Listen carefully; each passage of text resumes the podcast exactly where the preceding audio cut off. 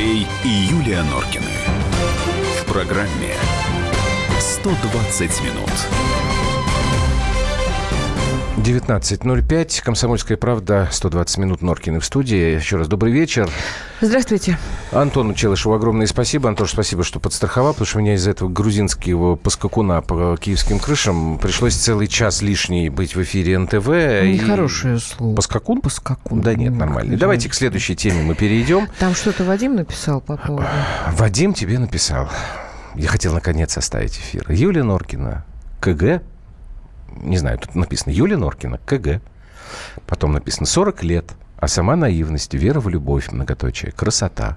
Вадим, э, все совершеннейшая правда, кроме э, одного нюанса. Не сорок, а пятьдесят. И это прекрасно. А верить в любовь, Вадим, надо и в пятьдесят КГ, а мы, старушки, и в шестьдесят, и, и, и в семьдесят. И в шестьдесят иначе как-то верим. Нельзя.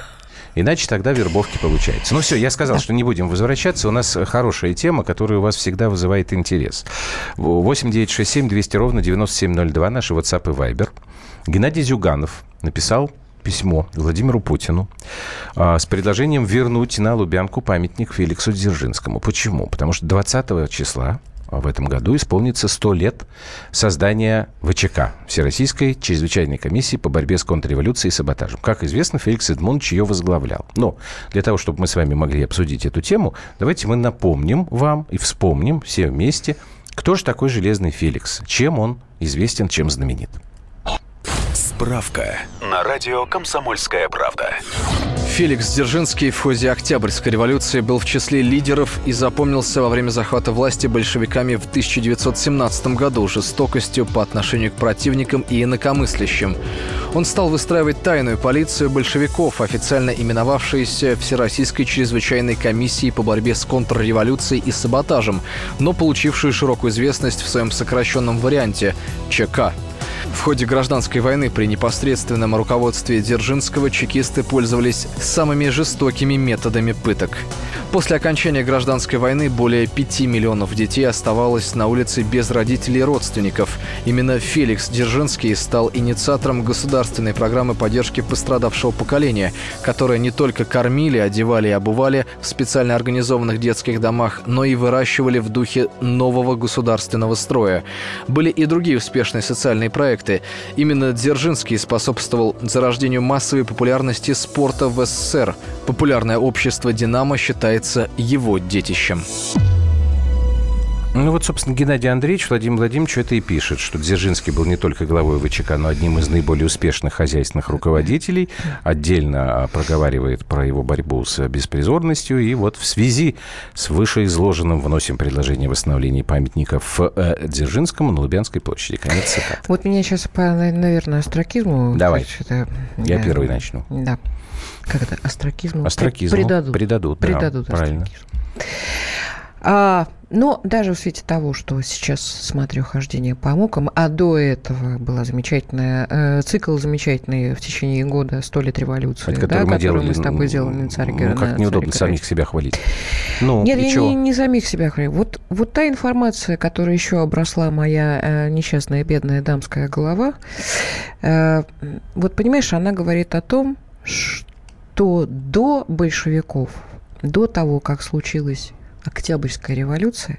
Конечно, количество мерзоты и тварей, которые готовы были продать Отечество за булавки, за золото, за все, что угодно. Ну, и... и которым было наплевать на этих бездомных детей. Хорошо, а когда астракизм на этих голодных... И... Нет, ну как сейчас? Как? Дзержинский расстреливал его... и то, и все. Ну, да, да, я да. себе сама думаю, вот на протяжении вот этих месяцев я себе думала, а как, а как по-другому нужно было поступать с людьми, которые, задерживая хлебные составы на подходе к, к, к Питеру, к Петрограду, пускали свои бакаль... эти вот духи, пудры для того, чтобы набить себе карманы. А что с ними делать-то Подожди, было? слушай, у меня что предложение. Подожди. Нет, ну сейчас-то я мы бы, не, не об этом я говорим. Я бы поддержала эту историю. Вот. вот. Значит, я вот... бы Геннадию Андреевичу сказала. Геннадий Андреевич, возвращаем памятник Дзержинскому. Во-первых, это наша история. Во-первых, это красиво, да? Во-первых, а почему? Нет, памятник действительно красивый. Я против возвращения, так же, как и против сноса, потому что мне кажется, что... Ну, вот это какая-то, как бы вам сказать-то, вот это вот, то, что на Украине сейчас вот этот цирк происходит, тут я вот слышал, вас с Антоном спрашивали, что вы опять там про Украину, там ля-ля-ля, неужели вам там не надоело? Это не может надоесть, потому что есть риск того, что это все перекинется к нам. Памятники, к сожалению, на мой взгляд, это очень такая, это как лакмусовая бумажка. Я не думаю, что было правильно сносить памятник Дзержинскому. Это можно списать на некий э, ажиотаж, который у нас в девяносто первом году. Что, у нас жизнь стала офигительно лучше, что ли, когда памятник снесли? Нет. Но, ну, снесли и снесли. Возвращать его сейчас обратно, ну, ну тоже я не, не понимаю. Не знаю, я Ста- когда хорошо, мимо поставим Лубянки мы еду, его. Мне так... Ну да, Нет, но, мы но его поставим. Стоит, Юлька, когда погоди. Новый год. Мы вернем Феликса на Лубянку. Да. Жизнь от этого у нас изменится в лучшую сторону. Слушай, а может быть, некоторые чиновники, которые вот, вот носят погоны и вот будут смотреть... Что? И, я и, тебя сказать, умоляю. Я, я себя под Дзержинским угу. чищу. Нет. Нет. Нет. Никто никого ничего бояться не будет. Так, я не по поводу бояться, я по поводу того, что... Быть. Вот мы когда-нибудь о чести и совести-то начнем вновь задумываться, нет?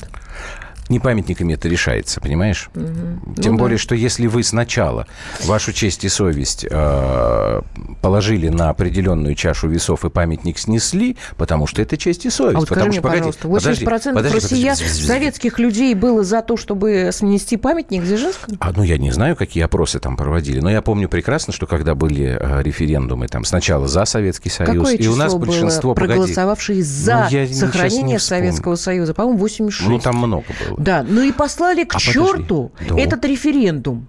Три человека. Нет, милая моя, Вместе подожди, пожалуйста. У нас сколько... Нет, потом у нас были всякие движения к независимости.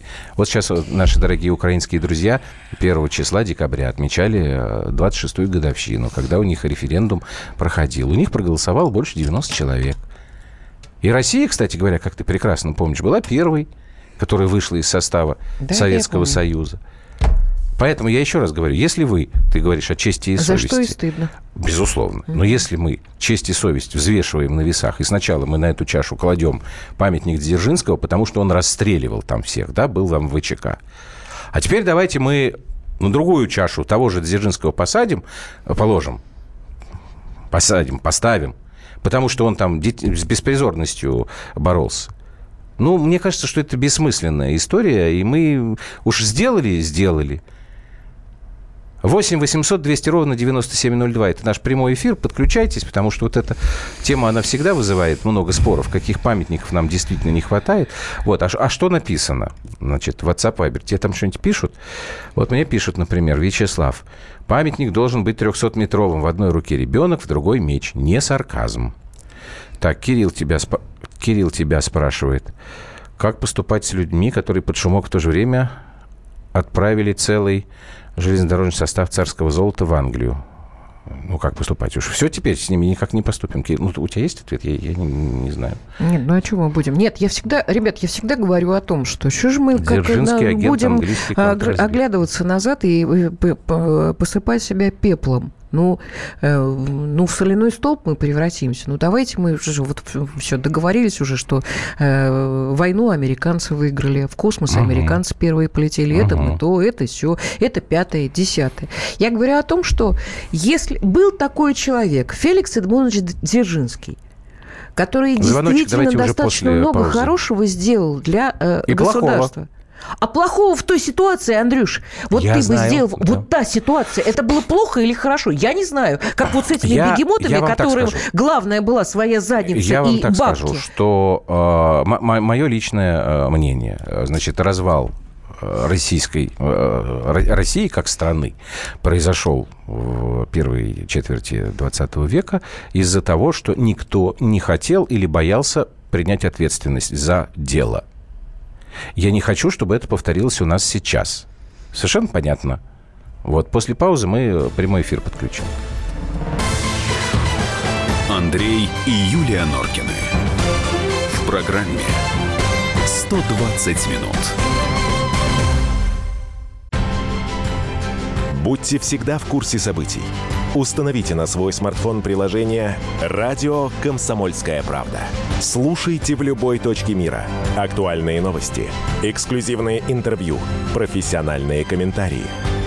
Доступны версии для iOS и Android. «Радио Комсомольская правда». В вашем мобильном.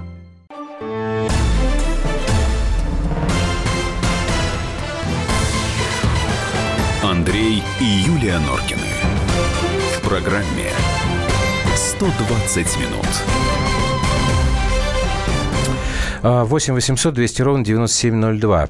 Пишите, ой, пишите, звоните. А пока это делаете, значит, тут несколько сообщений. Народ от... Александр. Народ от природы беспокоен, неблагодарен и полон доносчиков и людей, которые под предлогом усердия ищут лишь как бы обратить в свою пользу все для них подходящее. Александр, я с вами не соглашусь. Это похоже у вас на реплику из «Дня выборов два». Если помните, там был эпизод, когда там герои говорят, что да, люди у нас, люди у нас прекрасные, народ только говно. Или наоборот. Народ у нас не неблагодарен. Есть слуги народа, да, в кавычках, вот которые почему-то очень часто делают ровно то, о чем вы сейчас вот и написали.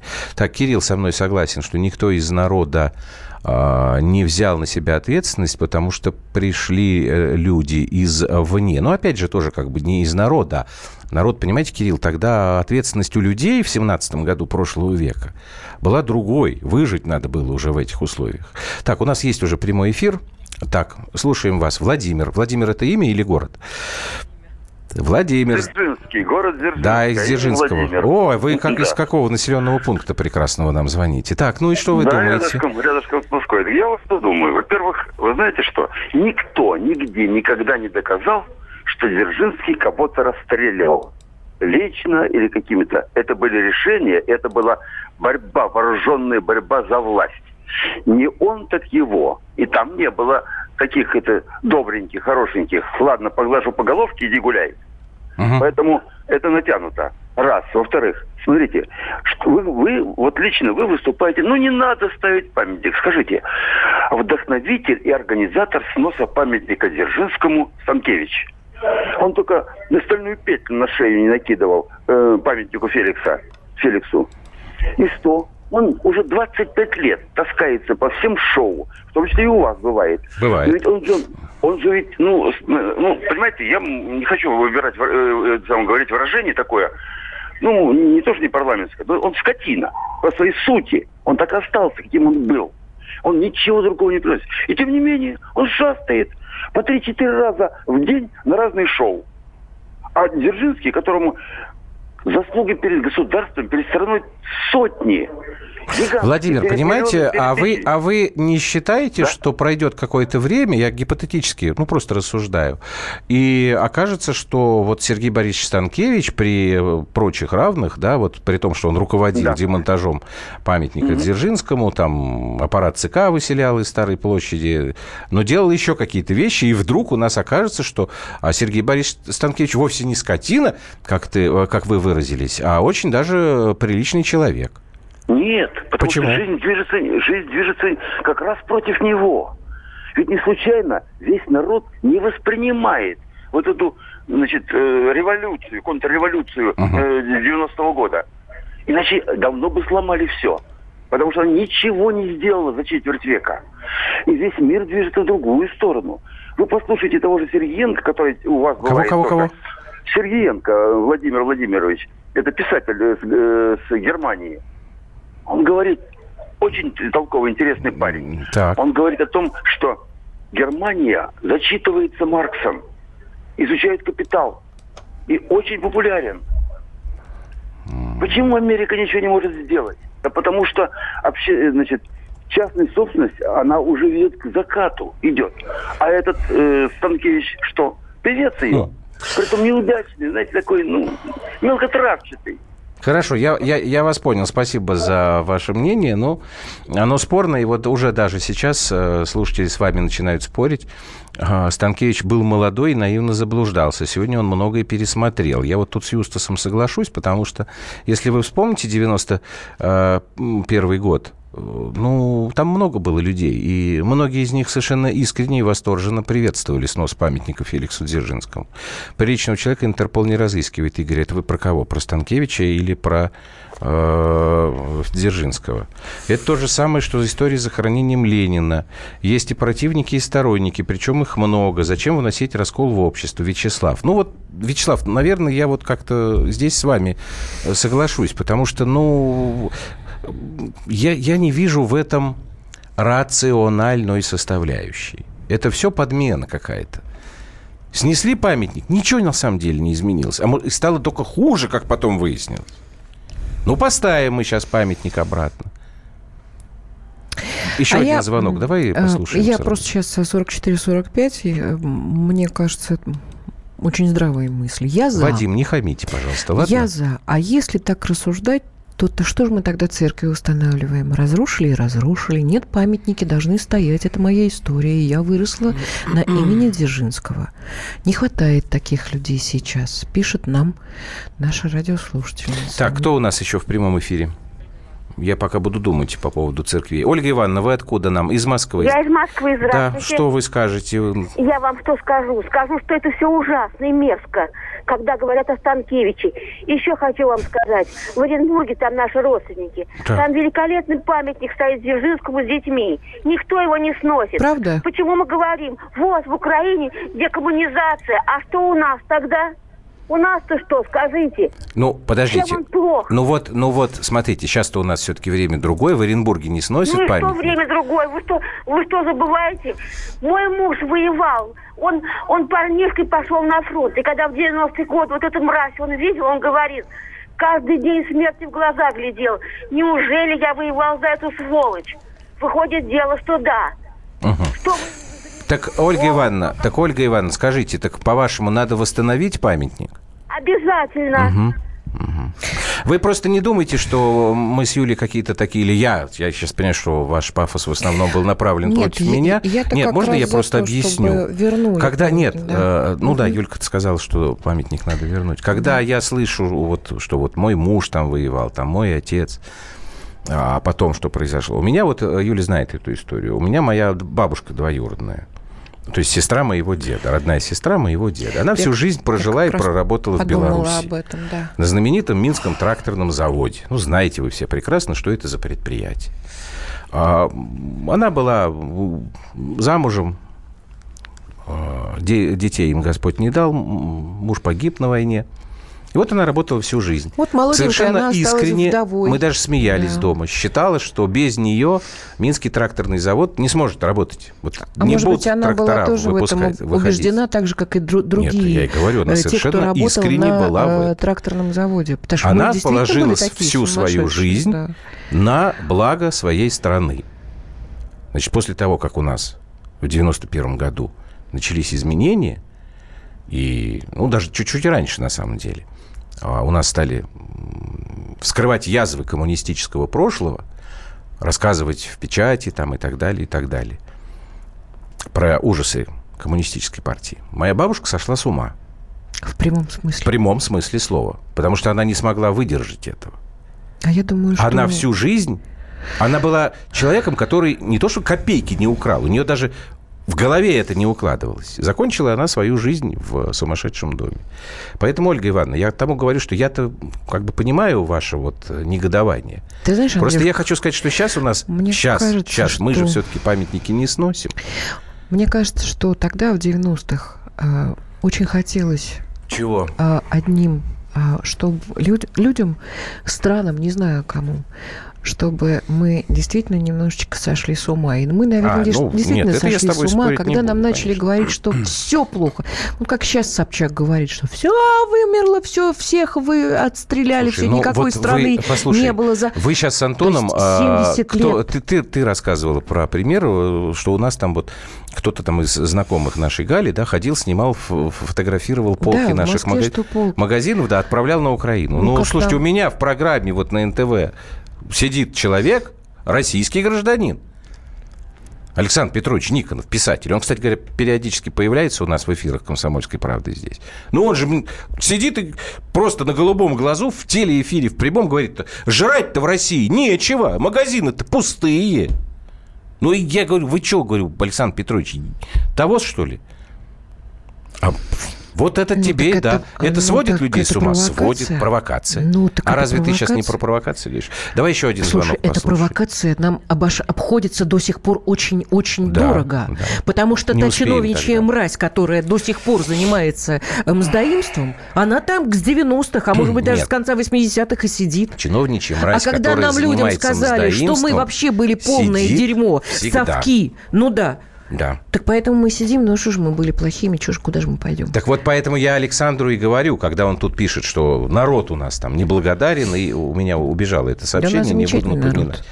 Ребят, давайте не будем. Точно так же, как вот вы сейчас... Мы я вижу, что вы на, на Юльку тут наехали, что она там это, целоваться с хохлами предлагает. Слушайте, не надо, не надо все э, упрощать. Это, это неправильно.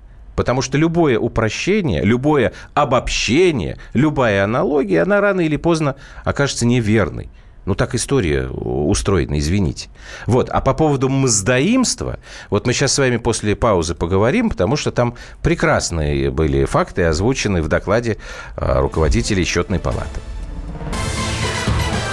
Андрей и Юлия Норкины. В программе «сто двадцать минут». Сделали. Скорее качай мобильное приложение «Комсомольская правда» для iOS. Фото, видео, статьи и прямой радиоэфир. Крупнейший новостной сайт в вашем кармане. Доступны версии для iPhone и iPad.